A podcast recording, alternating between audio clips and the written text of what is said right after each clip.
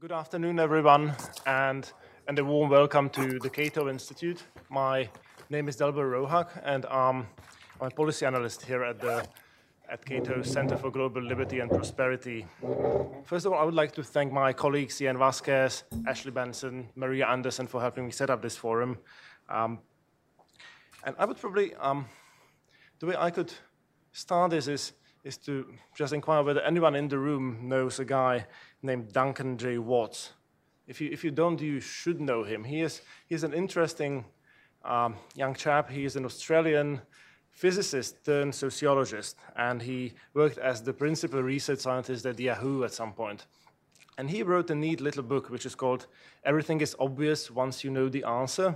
and, and, and in that book, he comes up with this interesting story. He asks why it is um, that Mona Lisa is the most famous painting in the world. And he says that there are many competing explanations for that.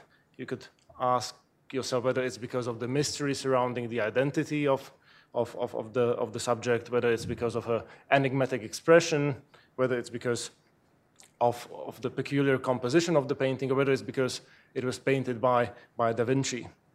The trouble with these explanations, he says, is that um, we already know that Mona Lisa is a very famous painting, and therefore all of our explanations will be sort of retrospectively fitted to to, to, to, account for that. And, and so, so they will tend to be circular. They will focus on the features that make Mona Lisa Mona Lisa-like. And, and if we don't have a good counterfactual, uh, it's very difficult to, to, to assess their, their validity. And I, I would venture to say that when you try to explain the rise of the West, the economic rise of the West, um, uh, you might be tempted to behave a little bit like an art historian who's trying to explain the rise of Mona Lisa to fame.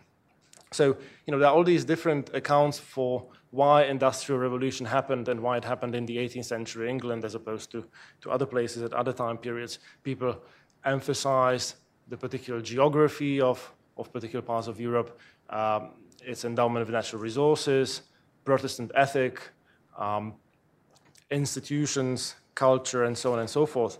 Um, but because we have only one observation for, for the Industrial Revolution, it's really difficult to, to discriminate between, between those different accounts.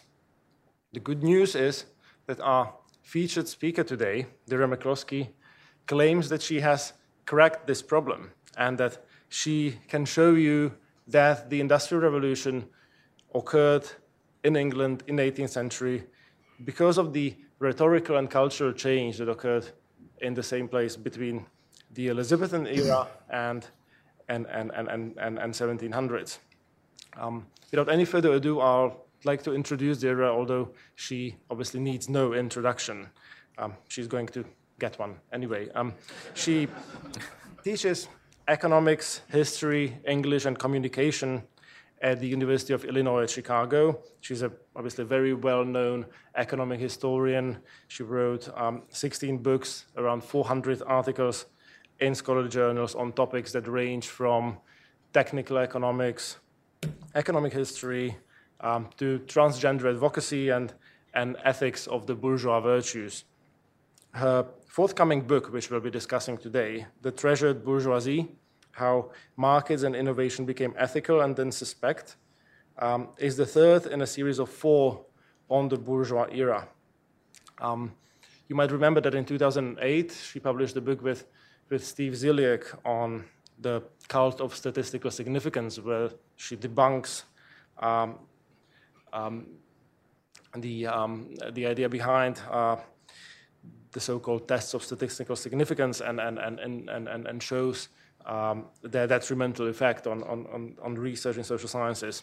Deirdre received her PhD uh, in economics from Harvard, where she studied with under Alexander Gerschenkron and, and, wrote a dissertation on, on the productivity of British steel and iron industry in the late 19th century, which became an instant classic. Um, she describes herself as a literary, quantitative, postmodern, free market, progressive Episcopalian Midwestern woman from Boston who was once a man.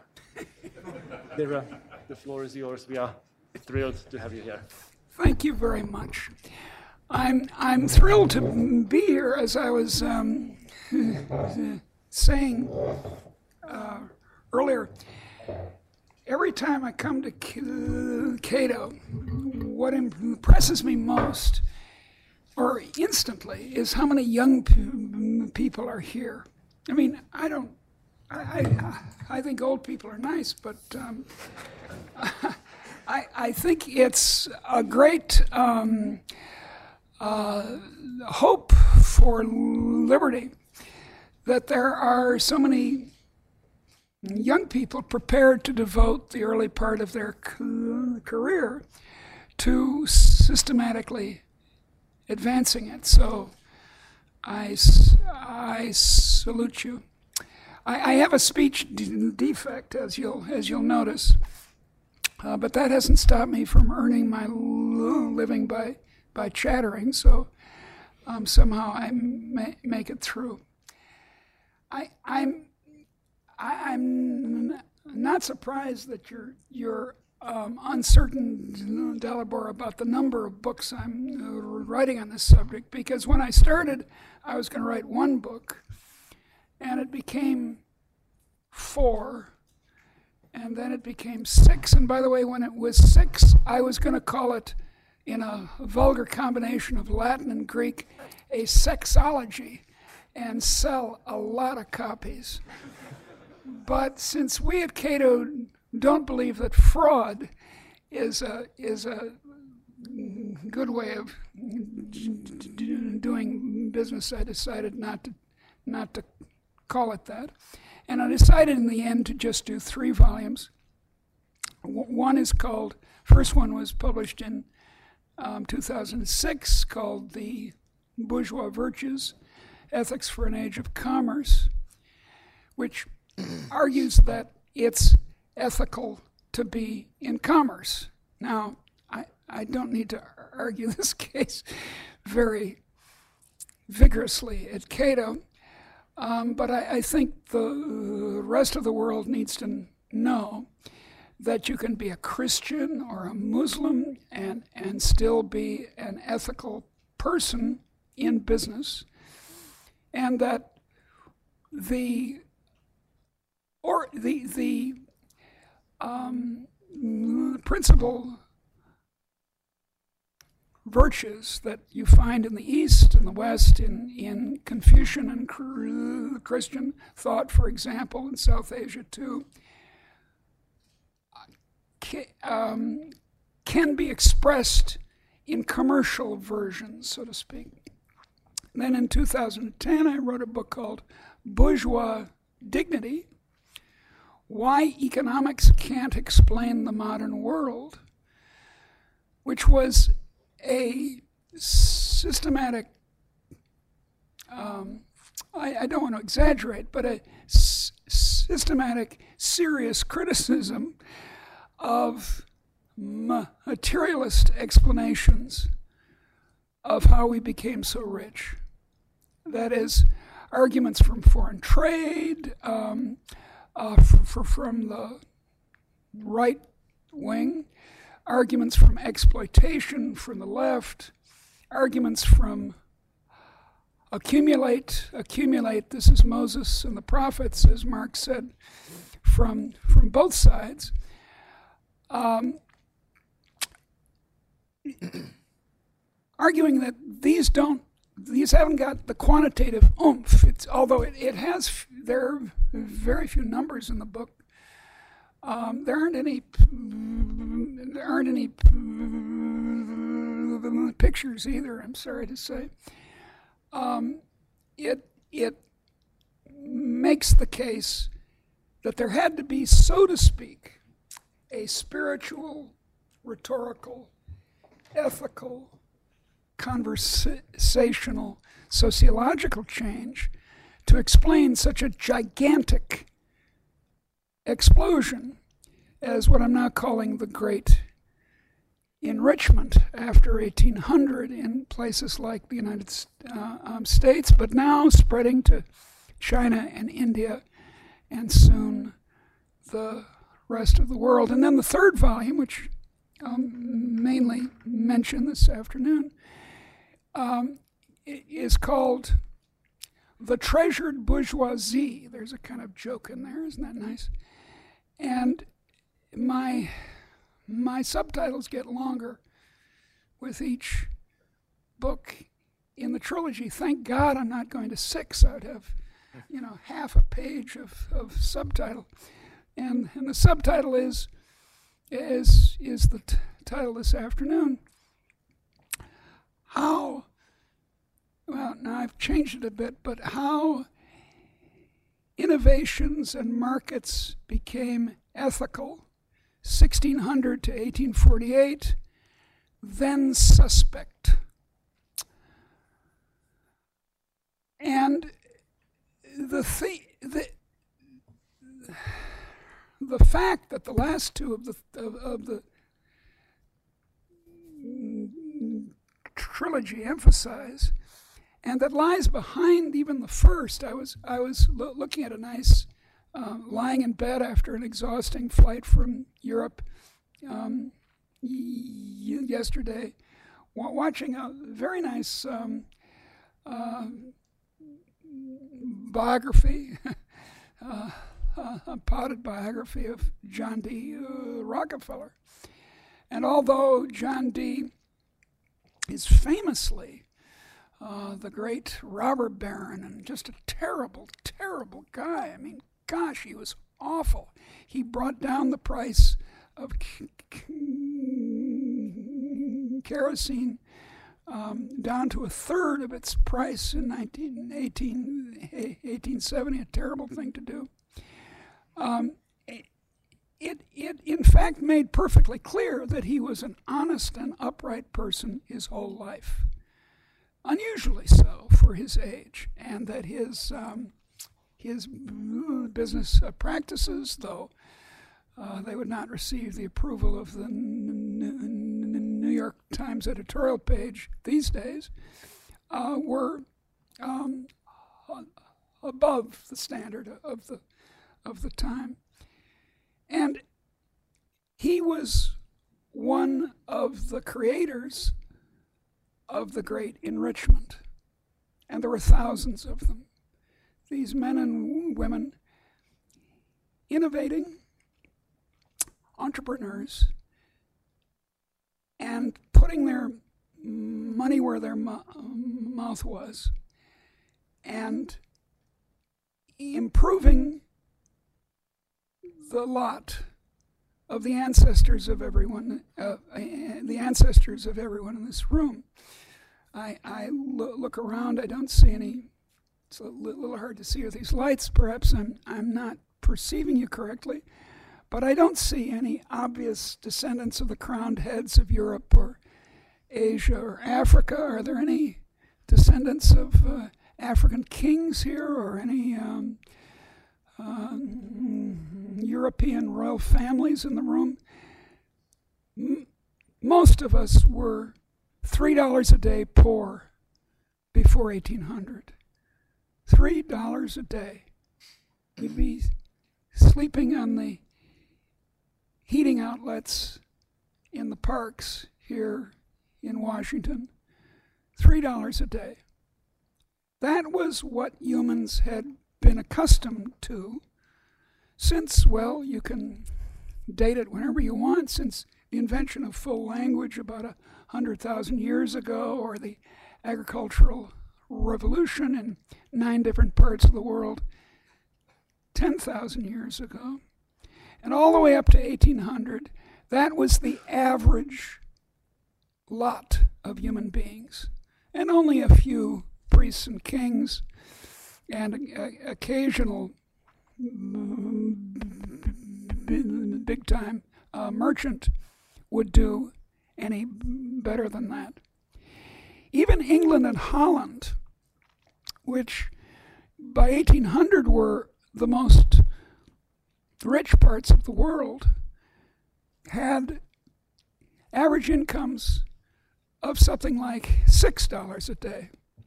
As my mother says, $6 a day is no bag of bluebirds either. Now, I don't know why a bag of bluebirds is such a grand idea, but, but you can kind of see the point. Six dollars a day is desperate poverty. And that was what this highly successful uh, uh, Britain or Holland in 1800 uh, experienced. Now, Holland and England make conservatively measured over a hundred, make and consume $100 a day. In fact, it's so conservatively measured that I'm very uneasy to use the numbers because even though it's a spectacular increase over $3 a day, a factor of 33, actually the factor of increase is much larger because the quality of most things has improved. Very few things have gotten worse, and a lot have gotten, gotten much better.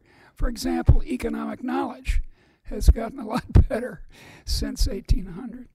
Not that it's applied very often, but there you are. Um, it, it, it, it, it keeps we economists in business. Um, so the question is then if it's not these material forces, not the usual things you've heard, even, even the kind of spiritual material combination that uh, Max Weber in 1905 so, so brilliantly um, advocated, namely a psychological change, an internal change in uh, the sp- spiritual life of Calvinists that drove them to what, according to Uncle Max, um, higher savings. Higher savings is not what made the modern world. We, we in the United States think of, uh, of Benjamin Franklin. I have a friend who worked in real estate, and she said the key to um, selling people second homes was the Benjamin Franklin close in her industry's formulation.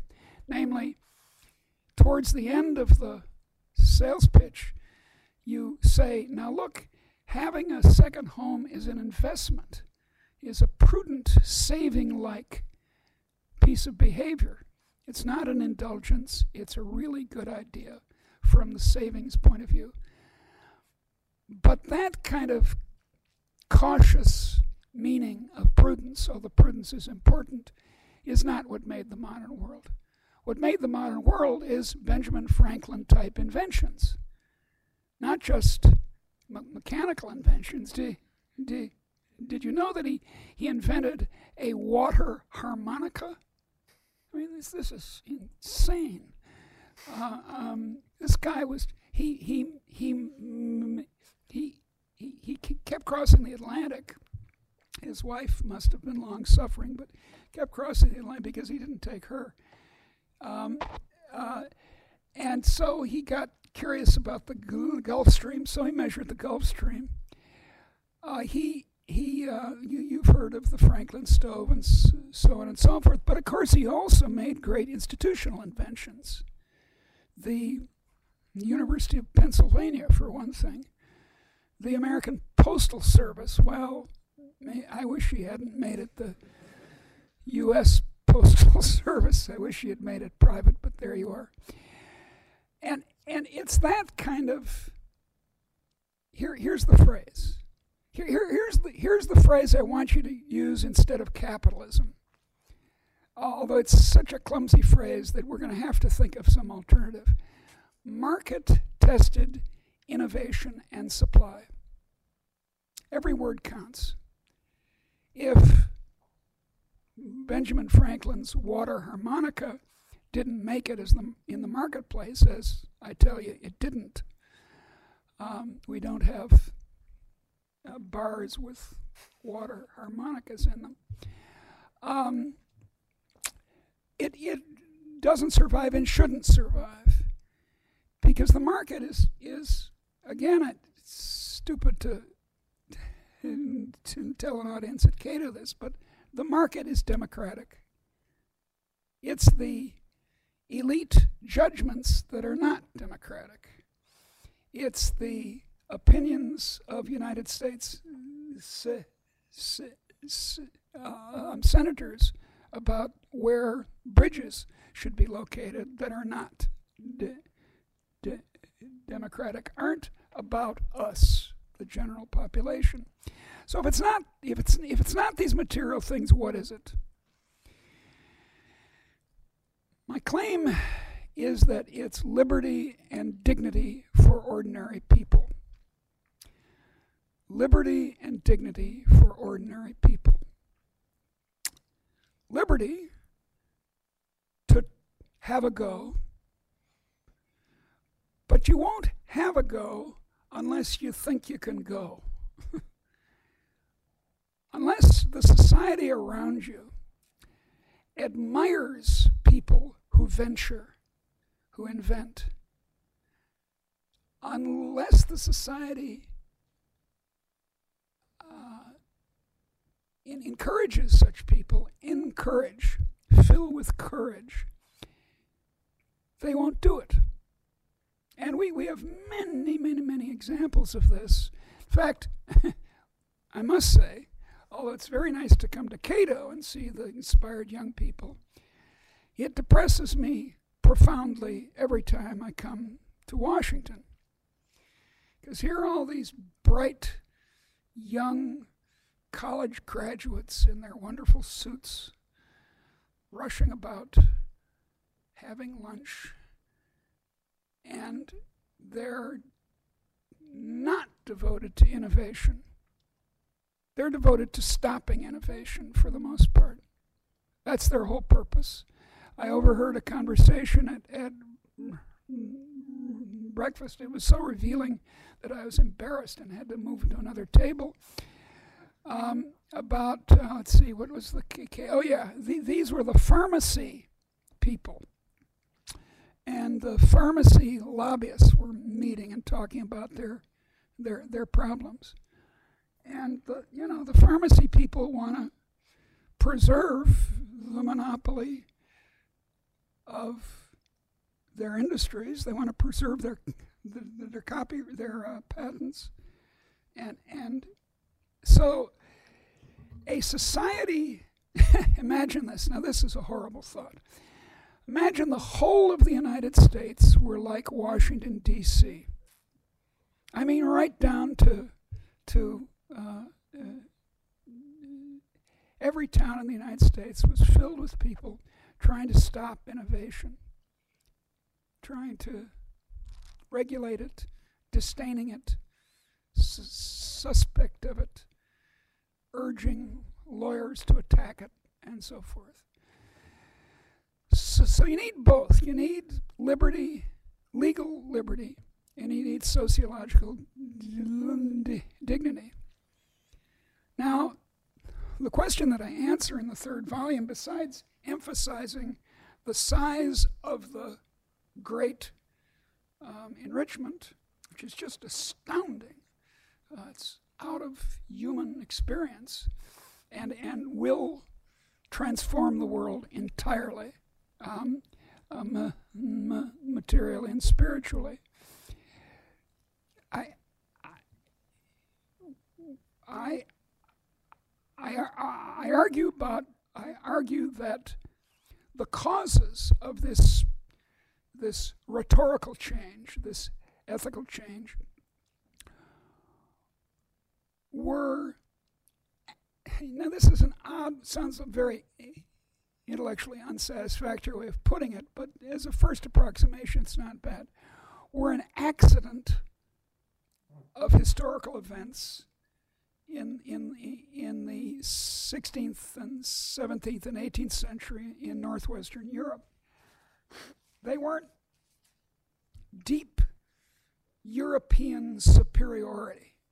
I mean, anyone who still thinks that there's something special about Europeans uh, has not been paying attention because non Europeans, in shockingly large numbers, are doing very well, thank you very much, and bid fair to do even better. The accidents were things like, and here I'll, I'll end, were things like the Protestant Reformation, not Max Weber's psychological effects of the uh, uh, the doctrine of salvation, but the, as it were, so sociological effects on church governance. Now, I'm an Anglican, I'm a, and a progressive Episcopalian. Um, and my church didn't do this. My church was, is, and was a community based church, um, which I admire very much. And, uh, but, but it, it wasn't, but it still had hierarchy. It still had bishops, still does. Um, and Lutherans weren't were like um, uh, Anglicans in this connection, but the Scots and the Dutch, Swiss, some of the Swiss, some of the French, though they were forced out, were Calvinists or still more radical Anabaptists or somewhat afterwards English Quakers or Puritans, as we call them in the United States, Congregationalists, who ch- whose congregation chose the minister. In the Quaker case, they went so far as, or, or uh, in the Amish case, um, they, they went so far as to not have any any minister. The priesthood of all believers carried to its logical extreme. Women could preach in a Quaker meeting, still can. Revolts, so Reformation, revolts. All the regimes of the Northern Hemisphere were challenged in the 16th and 17th century by climatic change, not global warming, but global freezing. The Japanese, the Chinese, the Ottoman Empire, um, the Russians, uh, uh, the, and the Europeans were, were were their regimes were shaken by bad harvests and cold. And how the regimes reacted across the northern hemisphere was crucial for their outcome because all these regimes were capable of industrialization. China was. China had long been the most innovative economy on earth most of what we had by, say, 1500 by way of inventions, both institutional, such as their examination system for the bureaucracy, and their, their, their not having an aristocracy, and their, uh, their invention of the blast furnace, um, uh, porcelain, blah, blah, blah, all came from China. Anyone who in 1492 who knew there somehow God had told them that, that there was going to be an industrial revolution somewhere, would have been crazy to bet on these pathetic little countries around the North Sea, who in fact pulled it off. They would have all bet on China. Or if not China, Japan, which shortly after, maybe around 1650 or so, was a stable, that is, authoritarian, um, unified market, although constrained, regulated in various surprising ways. And an island like Britain, it could have happened there. The, the ability to read, for example, which was very high in places like um, uh, in Calvinist places and even in Lutheran um, and Anglican places by comparison with the south of Europe. um, was as high in Japan as in England in the mm-hmm. 18th century. Percentage of people who could read. The Ottoman Empire. Why not? Well, there were reasons why not. The way they reacted to the crisis of the 16th and 17th century, the way all these regimes reacted, was to successfully suppress liberty and um, dignity for common people. One example the printing press, supposedly invented in Germany in the, uh, me, me, the middle of the 16th century. Well, no. it was invented in China. China was producing printed books on a scale that has left many, many copies from the year 1000 that, that we, we don't have in the, in the scrolls of the European Middle Ages. But it suppressed the, the dissemination of information that might disturb the regime. In the Ottoman Empire, in Salonika, which had a large Jewish population, the Ottomans allowed the Jews to produce books in Hebrew and in uh, um, in um, um, what's it called? Uh, anyway, the the the uh, uh Spanish um, yes Ladino um, and and they were producing large numbers of books in pr- printing presses by 1500. But the first books printed in Arabic script in Turkish didn't occur until the early 18th century. And then only very small numbers of those.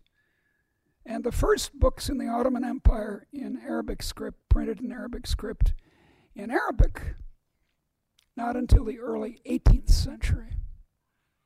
So there was this grip that most governments had over liberty of the press, and I could extend it to other things. So, why not in Europe well, the, easy answer is European political fragmentation. It was the the Venetians were Catholics, but not exactly enthusiasts for the Pope. Could, could, could publish, could be one of the great publishing centers of Europe in ways that really annoyed Rome. But the Venetians could say, too bad. Um, how many, how many, how many divisions, how, how many um, uh, uh, navies does the Pope have? So that's my story. That it was nothing special about Europe, nothing deep. You don't have to go back into history. Doug North's story that it all had to do with institutions, um, I, I, think is kind of silly, to tell you the truth. Um, of course, institutions matter. Capital accumulation matters for that matter. But what really matters is the is is liberty and dignity for you all, for us, for the folks. Because then, you know, it's like it's like the the, the obvious truth of uh, of uh, feminism. If you suppress half the population, you're not going to do as well. if if half the population is not allowed to drive, that's going to be a problem for the functioning of your of your society. So I in short I have a ideological rhetorical ethical explanation of the modern world that it was the what was unique accidentally about northwestern Europe is that for the first time, large numbers of people, not just the free male adult citizens of Athens, glorious and illustrative of the point as their achievement in this tiny population is when millions of such people Dutch and Scottish, English, and um, American are enabled, you get the modern world. You get the great enrichment. So, the current orthodoxy at the World Bank down the street is to is neo-institutionalism you, you find an economy and you pour good institutions into it. The World Bank is very fond of pouring things into countries. Um, pour dams. Let's put more dams in Ghana. That'll be good. And you get um, various dam borne diseases and nothing else. And you know, imposing British common law on uh, Paraguay is not going to do anything.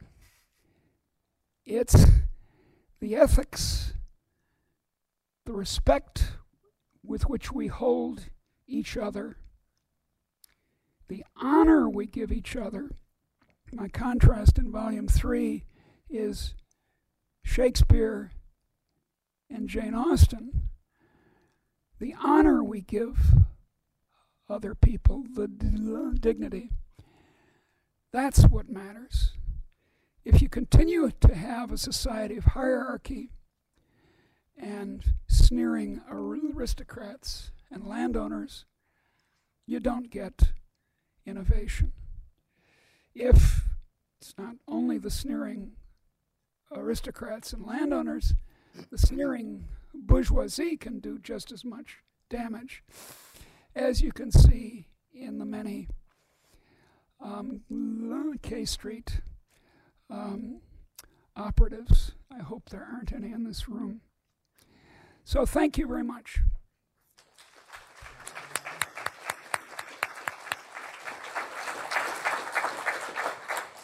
Thank you. That was that was wonderful. Um, I'm, I'm, I'm delighted that we have Donald Boudreaux to to to offer a few comments on on on, on the book and and on Deirdre's talk. Um, again, Donald doesn't need an introduction, uh, but he is a professor of economics at George Mason University. He served as the chairman of the economics department there. Previously, he was the president of the Foundation um, for Economic Education, an associate professor of legal studies and economics at Clemson University, and also a visiting fellow in law and economics uh, at Cornell. His PhD in economics is from Auburn, and his law degree is from University of Virginia. Um, he has lectured in the United States and overseas on, on a range of topics from antitrust to law and economics to international trade and his writings have appeared not only in scholarly journals like the Southern Economic Journal or the Journal of Money, Credit and Banking, but also in popular outlets, including um, Wall Street Journal and, and, and, and, and others.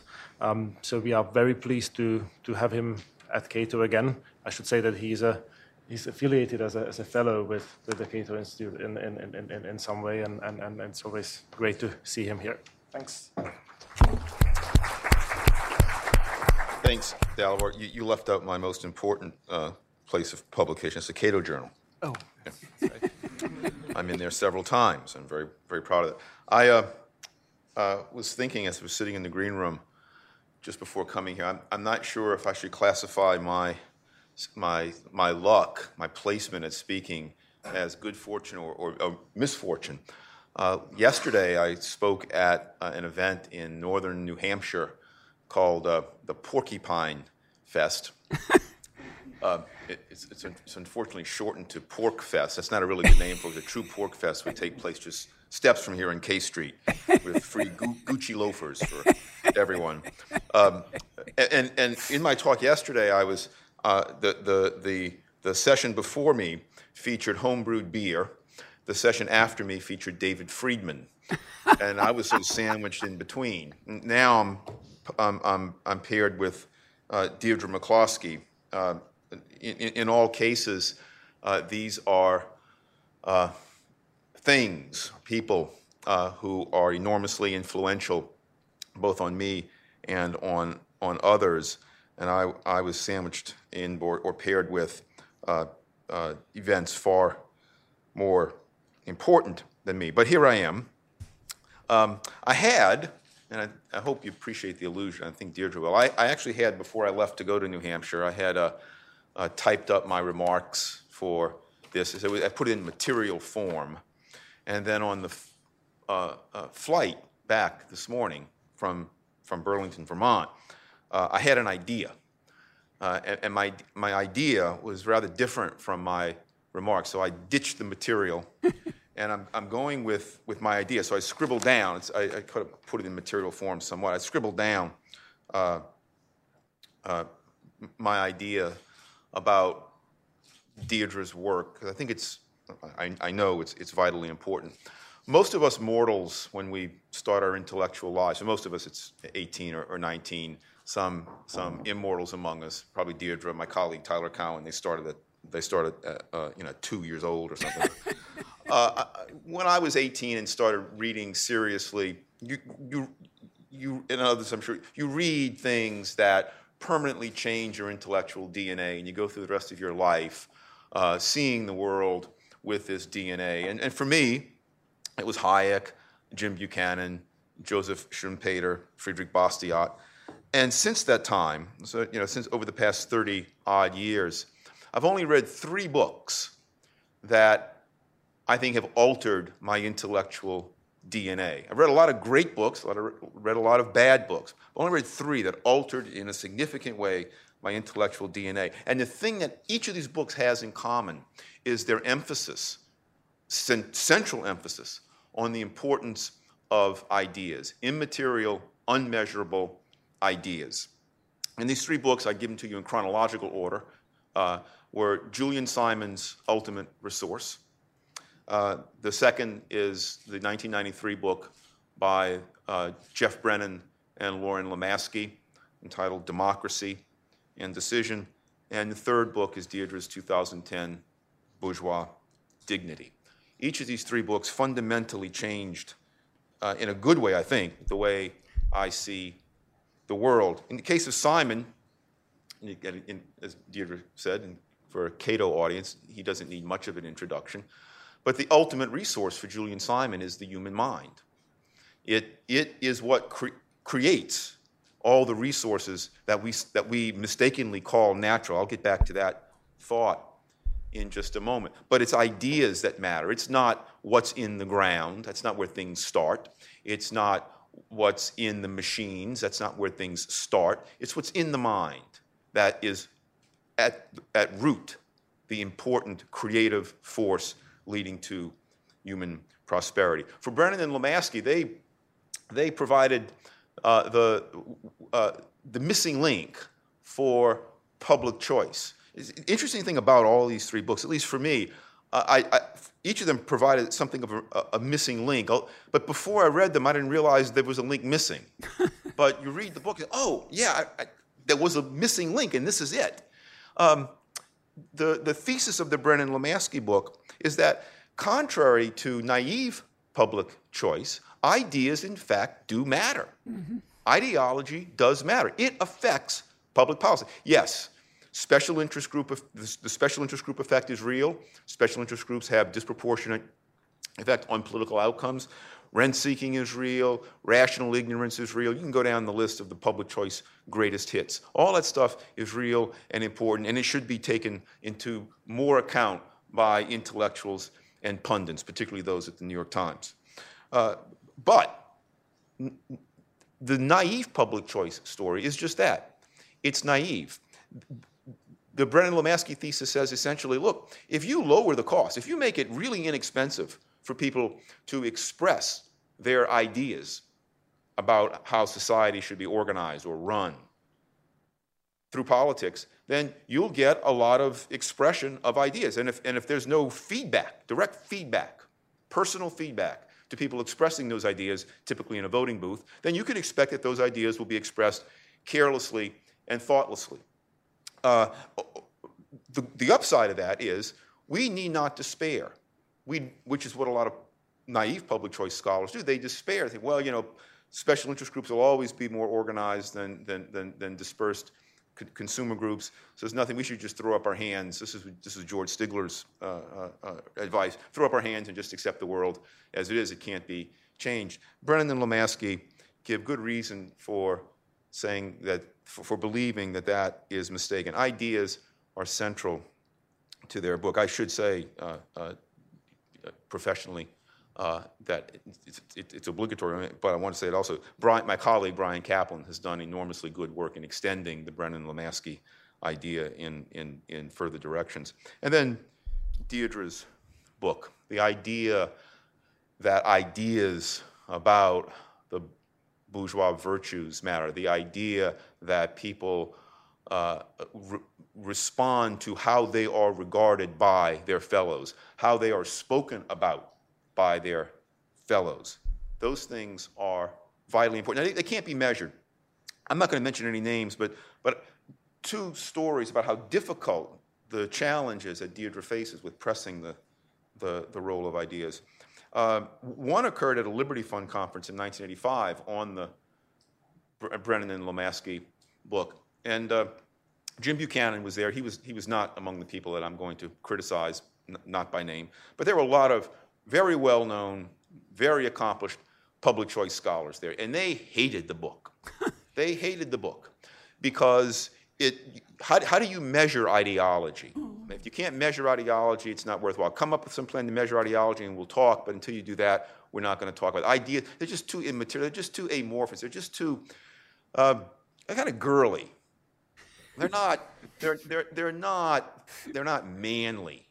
And, and science is a manly occupation. Yeah, yeah. Uh, and uh, uh, it, was, it was rather shocking to me that, that despite the fact that the Brennan Lomasky thesis is built on pretty solid microeconomic foundations, I would say manly microeconomic foundations, these people rejected the idea just because it didn't fit with their understanding of what science was. And when Deirdre's book, the 2010 book, came out, um, I was speaking to a very dear friend, very accomplished economist, not an economic historian, but a very accomplished economist who loves Deirdre's work, was praising Deirdre's work. I was talking to, to this to, to, my friend on the phone.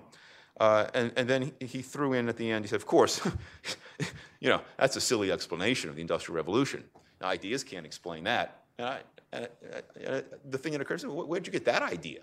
it's, it's, it's, a, it's a strange idea to have, but for this person, for this scholar, uh, it, it, he just took it for granted that it's got to be it's got to be material. The material can only the material world can only be explained by material factors. And if you get behind the material factors, you're doing you're not doing economics. You're doing something that uh, it, it may or may not have worth in its own right, but it's not real economics. It's not real science. Um, when you or when when I, having now read Deirdre's book twice, um, it, the, the, and the, the new book, the transcript of which I've read well, recently, you just see the world differently, as I said, and words seem to have so much more oomph and impact. They're not innocent in a way that they were before. You know, Hayek wrote The Confusion of Language in, in Political Thought, and maybe that was sort of a predecessor to my thinking about this. But let me just give you a list of some terms that affect the way we look at the world, affect it unthinkingly or without our realizing it. Uh, and it, this is rhetoric that is out there. It's having an effect. And I don't care if it can be measured or not. I'm confident it's having an effect. It's a very unscientific statement, so I hope this is not being recorded, but I'm confident of it. So here's a term. This get, get, gets back to Julian Simon's point. Natural resources. We talk about natural resources. There are no natural resources. Nothing's natural. Uh, nothing is made into a resource unless a human makes it into a resource. And that means a human mind. That means a human idea at some point, some creative spark that says, oh, I can take, John D. Rockefeller didn't, didn't discover that oil could be used, of course, but I can take this stuff and I can do this to it, do that to it, and I can make it a more valuable commodity. I can turn it into a resource. I can give it a resourcefulness that it never had before. There are no natural resources. The fact that we talk about natural resources biases the discussion. We think that somehow na- some nations are naturally richer than others because of what's in the ground, and that's just, that's just false. Uh, one of my favorites is the causes of poverty. Uh, I, I, have at least one former student in the audience here, and, and, and I say at the beginning of all my principles of economics classes, a, a, a, something made a big impact on me as a very young man as I saw Peter Bauer uh, on TV, the late Peter Bauer. Um, I think he was responding to John Kenneth Galbraith, and, and he said, uh, uh, you know, he says, Professor Galbraith, again, I think it was Galbraith, he says, he goes on and on about the causes of poverty. That's how we talk today, the causes of poverty. What causes poverty? Well, this causes poverty. That causes poverty. Right? He says, poverty has no causes. Wealth has causes. that, was a, that had a huge impact on me. Just the, the change of words makes you see the world differently. Rhetoric is important. Uh, an, another of my favorites, this is a pet peeve of mine, uh, is to mistake or to use the term legislation as synonymous with law. It gives legislation a kind of, of, of grandeur that it doesn't deserve. Uh, we talk about public goods. We talk about members of Congress or Parliament as lawmakers. I don't mind legislators, not lawmakers. We call them public servants, and we give them the prefix honorable why would you, why would you not trust this honorable public servant who is a lawmaker, after all? Right? Elected by the will of the people. There's another term. I mean, you really come across as antisocial if you object to what these people do. We have consumer advocates, we have labor policy, we have national defense. You're opposed to defending the nation. Uh, these terms are just some I just scribbled down in the past few hours. Deirdre's deeper lesson is the importance of rhetoric. Rhetoric carries ideas. The ideas that it carry get into our minds, our intellects, our, in some cases, our DNA, and they affect what we do in the world. They affect how we interpret reality. They, affect they, they, they, they determine uh, uh, how we react to reality, both in private and in public, in the voting booth or when speaking when speaking publicly. The hardest task that Deirdre faces, I think, is not to tell a compelling story of the origins of the Industrial Revolution, the great fact, which is a great fact indeed. I think she's pretty much done that. Uh, the, the bigger task is one that she's been involved in for even longer, and it continues. This is an example, and that is persuading our fellow economists of the importance of this aspect of social reality. We are, we humans are speaking, idea carrying creatures. I mean, my gosh, what are we if we're not that? we're not robots. We're, we're, we we have ideas. Culture matters. Ideas matter. The way we talk matters. But outside of some people in this room, and maybe if you took all the, I'm guessing, maybe I'm being overly pessimistic. I think if you took all the economists in the world and you brought them into this room, uh, excuse me, you took all the economists in the world who were sympathetic to the idea that ideas really matter. Uh, you could pack them into the Hayek auditorium and have some room to spare in the back. And that is unfortunate. But the proof is in the pudding. And if people would open their eyes I think if economists would open their eyes and, and have an open mind about interpreting uh, reality uh, with, a, with a more open mind, then they would see that Deirdre's really onto something with her thesis of bourgeois dignity. Thanks.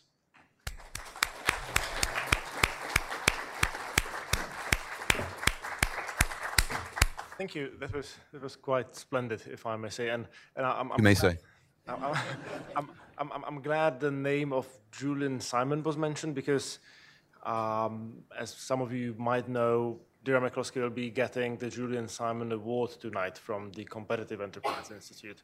I think it's time to open it up for questions. Um, could I ask you to raise your hand and wait for the microphone, and then when you receive the microphone, to introduce yourself first. So we'll start over there with the gentleman and Hi, Clint Townsend with Students for Liberty. Um, I really appreciate your talk, and I think this gives us an opportunity to reflect on libertarian strategy. Um, if it's true that ideas matter and that the bourgeois values created the modern world, does that mean that we as libertarians now should start to push certain values, not through government, of course, through voluntary mechanisms, in order to create a more substantive civil society? And I guess the examples I might have are targeted boycotts, social sanctions, um, I guess to give rise to a, a more substantive civil society. Um, this is sort of what the, the strategy, I guess, is of this, a second wave of libertarianism that's been talked about more and more recently. Well, we, we, of, we of course must refrain from using the government. um, I'm always amused by my, my, my very many um, um, left wing friends are always saying we should use the government to improve our lives, which have been ruined by the government. Um, yeah, I, I, I think we should preach. I think an organization like Cato, which is not all that old, of course, has had a tremendous influence. Um, the uh, Reason Foundation, uh, Reason Magazine, and the Liberty th- think tanks all over the world um, can have a considerable influence. Um, so talk it up. You know, I, I'm I'm very pleased to have discovered what I think I've discovered. Now that should make you and me suspicious, because when you discover what you want to discover, you got to kind of slap your hand and say, "Now, now, dear, are you quite sure that you got the evidence for it?" But it it is true that what changed to make the modern world is what changed in some countries to make the horror of the 20th century nationalism, socialism. If you don't like that, try National Socialism. Um, so, as Don said, ideas matter but but you can't do propaganda. You now boycotts, sure. I don't mind. That's a individual, voluntary act of protest. Let's see. Let's start making a list. Don, would you like to add something, or? Oh, no, I, I, I agree with you. Um, gentleman in white shirt in the second row, please. Nice seeing you again. Um, Luca Tonicelli, The American Spectator. This is kind of a softball question. Um, and I'm not trying to be funny here, I promise. That just happens by accident.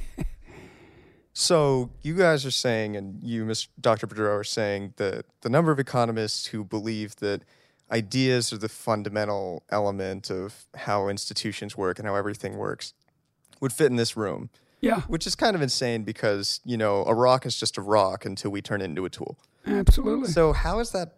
I mean, how's that possible? Like, how is Well- it possible that they just think, oh, Well- well, resources and institutions? Well, Like- you know, it, it, it it's a very it would make a very interesting book to explore the history of that.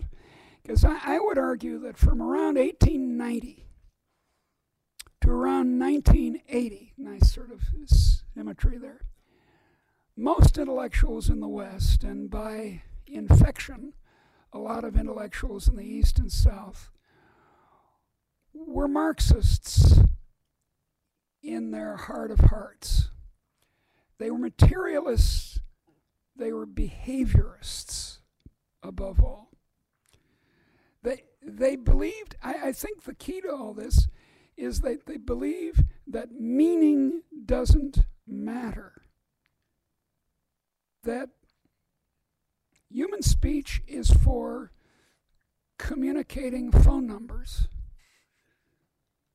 um, and not for creating meaning, making that rock into an Ausch, Ausch, Acheulean hand axe, which for a million and a half years was the main tool of humans. So I, I I'd have to write the book to even begin to understand, stand, to understand why it happened, but it did. And everyone's instinctively behaviorist, materialist, at heart Marxist. It would be a, it would be a, real quick, it would be a series of books, and I think the first book in that series has, has been written. It was Hayek's 1952 um, um, Counter-Revolution of Science, uh, where he analyzed the, the, this attitude and criticized the social sciences, particularly economists, ec- economics, for trying to mimic uh, the methods of, uh, unthinkingly mimic the methods of the natural science, uh, sciences. And I think that plays some role in this unfortunate state of affairs that still afflict us. Um, gentleman in the second row in the in the pattern shirt.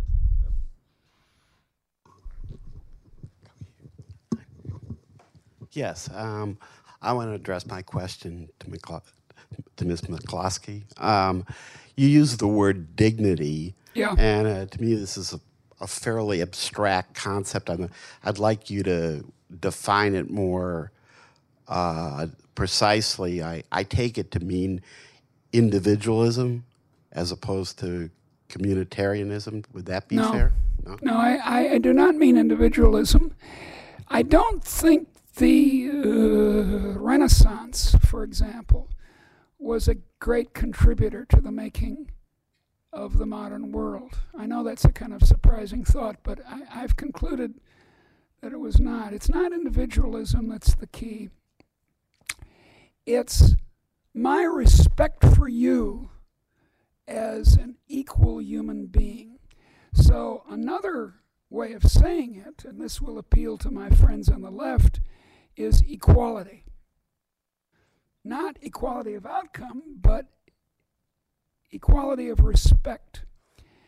And I really somewhat disagree with, with Don's emphasis on the immeasurability of ideas because all over the language there's a change in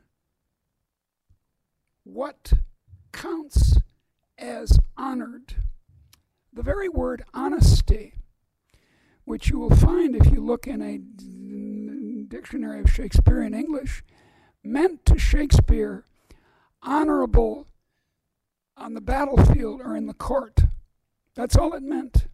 It, it, it had started to come to mean, by analogy, the honesty of a merchant, but that wasn't a prominent idea.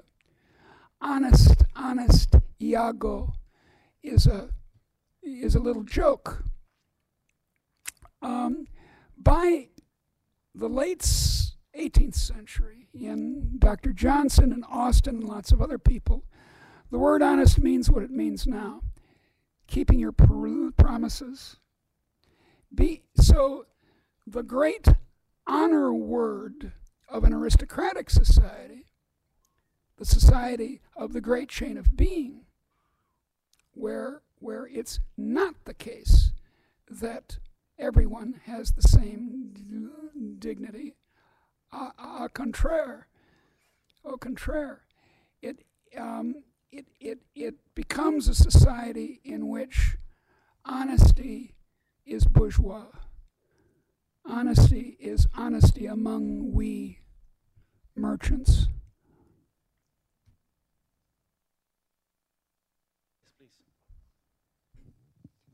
Uh, this may be something of a follow up to the just previous question.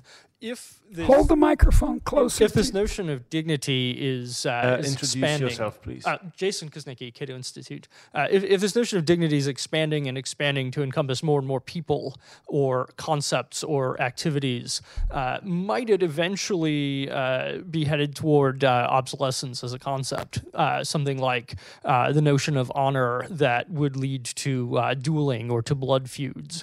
Uh, i- these are things that we have no use for anymore in the modern world, really. Uh, what about dignity uh, just, fading away is something that we stop thinking about because uh, Well- it, it certainly seems it certainly seems that if everyone is special, no one is special, right? Well, but but that's true, and it should be. Um, no, no one should be. I mean, I, I'm I'm a Democrat, small d. Understand? Uh, I I I believe in the spiritual, political equality of everyone, and I hope everyone here does. I hope there aren't any um, uh, um, people who favor aristocracy here. And but so it should fade out and has. Um, the the the notion of equality has gotten terribly confused because it's it's gotten to mean well equality means that if your if your IQ is high you ought to be taxed more so that everyone's equal and this is insane but but but this initial dignity which, you know, was not true in 17th century Japan and was not true in 16th century England. It was stand aside, knave. That was the common attitude. Uh, uh, that just reminds me of a great scene in the movie Immortal Beloved.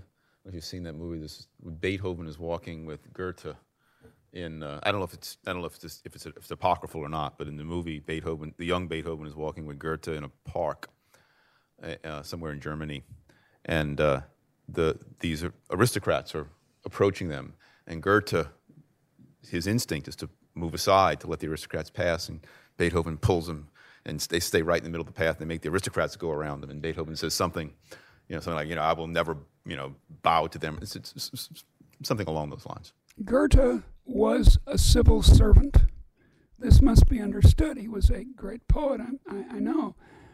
But he was, for his whole life, a, a, a servant of monarchs. Um, yes, please, the gentleman in the back. Bob Shadler, American Foreign Policy Council. Thank you very much for your presentations. Um, I would just like to ask how what you've said applies to some fundamental ideas for Cato and I think for economics, such as property, scarcity, supply and demand, and how does, as an economist, do you find tools to incorporate ideas into things like scarcity. Now, to be sure, property, some ideas through the state have some copyright or patent possibilities, but fundamentally, ideas are very hard to pull into individual property circumstances. And how do you apply supply and demand, I mean, okay, there's bad ideas may drive out good ideas, but the, the basic tools of standard economics seem very difficult to apply, if at all, to the importance of ideas, and I would maybe add to dignity. How, how do you use, aren't, aren't you leaving this, this, the discipline of economics, or are you? I guess is my question. Thank you. Yeah, no, I'm not leaving the discipline. I'm, I'm, I'm here and I am queer and I intend to stay here. Um, no, I, I have the greatest respect for mm, for um, for price theory. I've written a, a text on it a long time ago, which I'm intending to to reissue and to write a kind of uh, coda to, in which I answer the very questions that you're asking, because as Don perceptively observed, I've been struggling for, I don't know, 40 years to birth. I mean, it's like a long labor to birth a humanomics, an economics that's whose core is not just prudence only, not just this strange character Max U, as I call him, maximize utility, subject to constraints. Now, let's take. I, I can I can go through your list very easily, but I don't want to go on and on. But let's just take one. Let's take scarcity. Now, scarcity is fundamental to economic uh, um, thinking. Opportunity cost is fundamental to economic thinking. But what is opportunity cost? It's an idea. This is the point of the properly named neoclassicals, including Carl Menger, of the of the 18th of the 1870s, as I think Don will agree, that it's imagining the alternative that determines cost. It's what you what you imagine you could have done. And what you imagine you could have done depends, for example, on your conception of your own dignity. If you're a poor man in 1600 and you're imagining what your alternative occupations are, you're a farm a laborer. Well, your alternative occupation is to become a beggar because you can't imagine starting a um, shop or inventing an, uh, uh, inventing a knitting machine. And when people's imagination changed, when their ideas changed, the economy changed.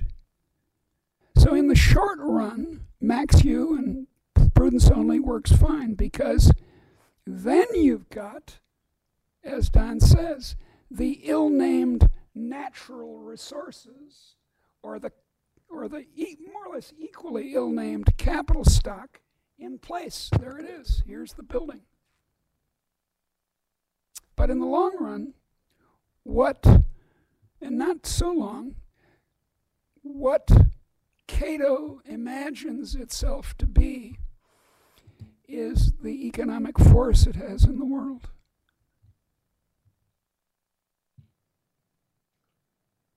please. I'm, I should add that this will be the final question because we're running out of time. My name is Stephen Shore. You've used the word ideas very frequently. I do. And made a contrast between those allegedly good people who have ideas and the bad people who don't. Well, But isn't part of the human condition the formation of ideas? You've never used the word truth. So isn't the the question the quarrel really between true ideas and false ideas with rhetoric being available for the advancement of both and to lead the, to the triumph of good ideas, especially good economic ones, over worse economic ideas? Well, sure. I mean, eh, I, I, I, I, I, I'd quarrel if I had time with the details of your formulation, but yeah, I, I agree that. Um, but, but what I mean by ideas are the idea of starting a shop on the corner, or the idea of um, modifying the institution of marriage as I hope will continue to happen in the United States. Um, the the idea of a new machine for making cloth. Uh, so institutional and, and um, mechanical ideas.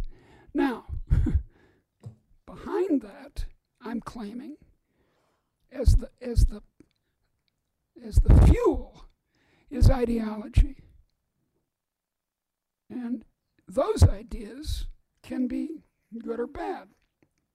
And as you say, the we, we must learn rhetoric because Satan has it too. Right? Um, and it's it's it's another good book, I think, um, to ask why, I, and I do it to some extent in Volume Three, which I hope you'll all rush down and order from the University of Chicago Press in advance because it's going to sell out just like that when it comes out. Um, I argue that um, I, I, I, would argue that, that there, there are at least four very nasty ideas that intellectuals, European intellectuals in the 19th century had. And in the 19th century, they did a little bit of damage, but not as much as they did in the 20th century. Those ideas were nationalism, more or less in chronological order, nationalism, socialism, theorized imperialism, and theorized eugenics. And in the 1930s in Germany, the four of them merged. Um, so there's some really, really bad ideas supported by, in some cases, by splendid and persuasive rhetoric, especially if you didn't watch the rhetoric happening. If you if you thought if you think that communication just a matter of information transmittal, as again Don said, you're going to miss it. You're going to hear um, Hitler's speech, and if you're German speaking, you're going to be overwhelmed by how persuasive it is, and then you're going to march off. So, um, yeah, we, we need to fight against bad ideas.